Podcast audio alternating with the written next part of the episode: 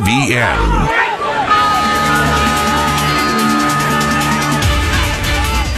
Good afternoon. Welcome to the Fontanelle Final Bell on the Rural Radio Network. I'm Susan Littlefield. It is so hard to believe that today is the last trading day of the month of January. As we can say, it's going to fly by pretty fast. Having said that, an interesting trade that we see within the grain complex today. We know that corn in some areas, especially on the cash grain size, we saw it drop about a dime. Soybeans, on the other hand, had another great, strong, positive day. And the wheat market, well, it's the wheat market. What do we say about wheat at this point? They've got some definite struggles of of their own taking place in this complex. Livestock side, the flip side, a lot of green on the screen for the cattle and the hogs as well, though we did see some mixed numbers kind of filtering in there. So there's a lot of things that we're going to look at to start out this week as we take a look at it all. Mike Zuzolo joins me. He is with Global Commodity Analytics and, and Mike on a Monday, a little bit of divergence going on in this wheat and corn. What are you seeing for the trade?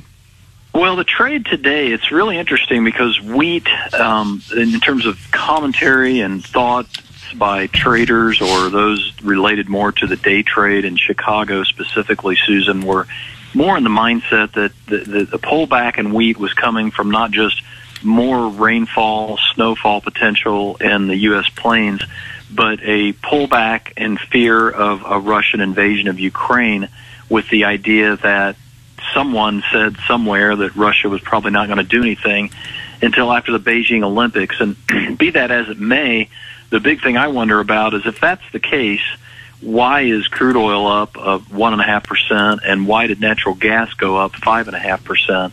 Why didn't all of them pull back in the same type of mindset? So that makes me really question about the wheat pullback. And what I'm driving at here is a bigger point that wheat is still my leader long term in terms of price trend for 2022 in both grains and oil seeds. Clearly, it's going to be more important in the corn market than it will be the soybean market uh, in times. But I think in the big picture, because of the way the funds play this role as they play nowadays, and because of the U.S. plains drought that we still have, uh, even some rain in some parts of the plains drought areas coming here in the next 16 days or snow um, is not going to clear up the situation nearly enough. So I think wheat really needs to be watched closely. My my sense is is with the dollar down three quarters of a percent as we go into the close here on Monday's trade, as you said, the end of the month. I think wheat found end of the month profit taking, and I think that was probably led by it catching up to commodities like copper. And co- copper and wheat have had a very strong relationship with one another, and that relationship's founded upon Chinese demand mostly.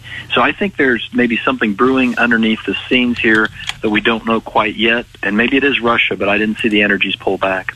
You know, you, you talk about this wheat market, and, and we've been closely watching the dryness that has happened in, in the plains and the fact that we've seen a lot of cattle coming off of wheat stocks at this point because it is so extremely dry. Now this snow front that's going to be moving in, is there some possibilities of that building into the way we see this trade on the wheat as the week goes on and the snow possibilities happen? Yeah, I think what we want to watch real carefully here is where the snow line comes in at because if this snow comes in as expected, I mean, where I used to live in north central Indiana, you know, 10 or so years ago, they're looking at 22 inches of snow. Illinois, the same amount. And so I think it's really crucial to think about the spread of the hard red wheat minus the soft red wheat. And I think that's where the soft red wheat probably has a lot more to lose, fundamentally speaking, if its weather pattern improves and they get this kind of snowpack. Because of 22 inch snow, it's probably likely a given, especially that they've had these really strong clipper cold air outbreaks pretty much all winter long. That 22 inches is probably going to last the rest of winter if they get that much. So I think it could be really a scenario where the hard red wheat and the spring wheat really come into play more in the spread trade, and it's not as easy to see the whole rising tide lifts all boats unless the dollar's weaker. Um, Russia runs out of wheat, and you know one thing about on the previous comment that I think really played a role here is Argentina had a stupendous uh, export month last month on wheat, so I think that competition factor is back in the wheat market playing its role as well. Little competition though right now is a good thing. Yes, and I think this is where it's good uh, from the feed standpoint and the livestock uh, ranchers not having to deal with too high a feed cost, poultry flocks, uh, hog feeders. But keep in mind that soft red wheat minus corn came down to about 136 uh, on lead month futures. that's a good number from a standpoint of breaking below 150 a bushel because that maybe opens the door up. And typically, what I've been told by livestock feeders and and larger operators in in the uh, uh, facilities that uh, run uh, animals through, you know, pretty much all the time when it comes to buying animals, feeding them, and then getting them into the processor. In other words, the horizontally integrated companies. Um, you get below a dollar twenty-five in the wheat corn spread, soft red wheat minus corn. That really starts to attract some attention on the wheat side, and it would also probably start to attract some attention from Asian feeders to go over to wheat away from corn. So this is where it's good for the feeder, but be very careful if you're a corn trader here, uh, if you don't get wrapped up in maybe another downdraft in the wheat if we continue to break that spread. Look at the uh, the soybean side. Is it a good time to be doing some hedging? Yeah, I think this is where I wrote a really detailed copy last night on the weekend, thinking about how do I protect my base price for February because there's a trend line in November beans all the way back down around 1245. Well, after today's close of almost 1370, you're talking about a dollar and a quarter lower practically at this point, and we're just now getting ready to start February. So I think there's some decent risk management positions you can put in in terms of serial options that are based off of November. They don't have quite the liquidity I'd like them to have right now, but I still think they're worth the risk when it comes to locking in a 13 or 13 and a quarter hedge on the floor on the futures for November futures. Because Susan, the IMF came out just this past weekend and said China's growth has been slashed from 5.7% this coming year of 2022 down to 4.8% this is because of their infrastructure. This is because of their real estate. This is because of their command economy. It's really slowing their economy down to the point where going below 5% could really do some damage to them. All right. Well, stick around, folks. We do have a lot more coming up as we continue with the Monday version of the Fontanelle Final Bell on the Rural Radio Network. As you talk to your local Fontanelle Hybrids dealer, they'll tell you our product lineup is second to none. Here's Eric Wasenius with Peterson Livestock near Oxford, Nebraska. I think a lot of it is, as far as what really makes Fontanelle stand out, is our product lineup. Um, we've got things that'll fit in pretty much any environment or situation that we run into in uh, central Nebraska. To find out more about products or how you can become a Fontanelle Hybrids dealer, go to fontanelle.com. Always read and follow grain marketing and all other stewardship practices and pesticide. VN. Welcome back to the Fontanelle Final Bell here on the Rural Radio Network. I'm Susan Littlefield. Can, continuing our conversation this afternoon with Mike Zuzolo, of course, with Global Commodity Analytics. And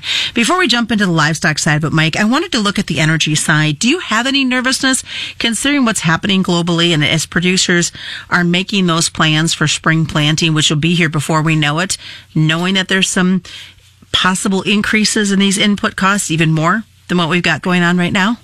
Yeah, that, that's going to be a concern I'm going to have all the way through into the springtime. I'm, I'm telling clients and have been for quite some time not to expect any kind of big pullbacks in the fertilizer chemical side of the equation until we get into the planting and probably post planting.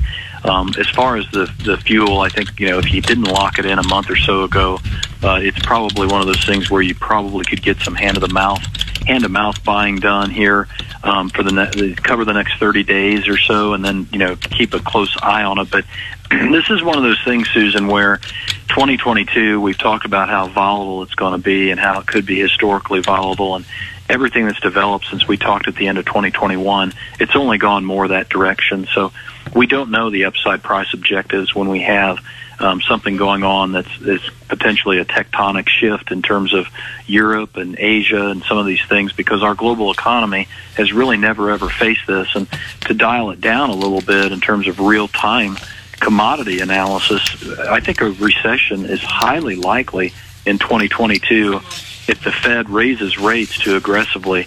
Um, we can't take high wages. We can't take a long COVID sickness because of what it's doing to our supply chain and what it'll do to our consumption. We can't take high energy prices like we're dealing with, and we can't take um, a supply of fiscal money like tax breaks going away very quickly. So if the Fed comes in too harsh, it could be coming in right when we start our stall speed, and all of a sudden we have U.S. China, the two largest economies of the world, stalling out at the same time and the central banks not helping actually maybe hurting us. So this is where there is downside in these markets. I'm, I'm not saying that as much for corn because of the feed side of the equation and the competition, but for beans and wheat, you know, we really do have to keep an eye on this. Look over to, uh, switch over to the livestock side. As you and I are recording this, obviously the, the inventory report is coming out, but this is kind of one of those big reports that sets the tone for the rest of the spring for the cattle market. Yeah, it really is because we could see more liquidation because of where this drought is. Canada's producers or ranchers are already talking about more liquidation by spring because they're running out of forage. We know we're running out of forage down in this part of the country and especially down south into Oklahoma and Texas. So more liquidation and, and that could actually bump the numbers up uh, in the coming months for placements on feed, and that may, that kind of swells the July one cattle inventory report. So today's numbers are very important. I think it's going to be similar to 2010. My numbers are about 92.7 million on all cattle and calves. That's 99% of where we were last January. Beef cows that and the heifers that have already calved. Um, looking at about 30.85 million. That's 99% as well. Um, what we're looking at is if the drought would mysteriously end, uh, maybe we would get to the point where we start to retain more and not have to liquidate more. And that's where the drought is so important from a variety of reasons. And if we continue to liquidate, expect those corn prices to be not a friend to the feeder, but really a kind of an enemy to the feeder. So get your corn locked in if we start to see this drought not go away. And lots of things to think about because obviously the drought concerns and, and so many folks are saying this is just a repeat of, of 2012, which for our sake, I hope not, because it definitely was a struggle for not only our, our grain growers, but our livestock producers as well. Yeah, I remember talking about that with uh, you and Brad on the last Nebraska soybean board video, and you know that's where we made that major cycle low on Jan one numbers in 2014 of 87.7 million head, and that's been the lowest we've ever seen. So this is the type of thing we're looking at as far as how dramatic it could be one way or the other. This week, can we see some steady to lower cash? I know that's been some of the preliminary talks on a Monday. Yeah, I'm dubious of that. I actually felt like the Packers are short bought. They were short bought last week. We saw those dress weights go down a dollar, or excuse me, a pound. Um, it looks like to me given that what we're seeing in the hog sector, what we're seeing with the recovery in the equities markets, I would think the cash market would find the most support of all. Um, futures markets are real crucial to watch here in the cattle. We got up close to that uh, April, uh, got up to around 145 area, um, thanks to the February getting close to that January 3rd high of 140.40 feeders got up to their or trying to get up to their gap from January 3rd as well, right around 166. So these are a couple numbers that I'm really going to be watching to probably pull some hedge triggers, get some 30-day marketings done since I've been trying to run current and, and not uh, go too crazy on hedges at this point. Lots of things that we need to look at. And welcome to the month of February, Mike. What's the best way for folks to get a hold of you? Well, the best way is go to the website. I've got a couple seminars coming up. One, uh, both in February. One in Northeast Kansas. Uh, one up by you folks in Grand Island. That's invitation only. So go to the website globalcomresearch.com. Take a look at the daily copy sign up for the daily copy, get a trial password, and take a look at the website calendar. All right, that is today's Fontanelle Final Bell. As always, commodity futures involve a substantial risk of loss and they're not suitable to all investors. That is the Fontanelle Final Bell brought to you by Fontanelle Hybrids and all your local dealers on the Rural Radio.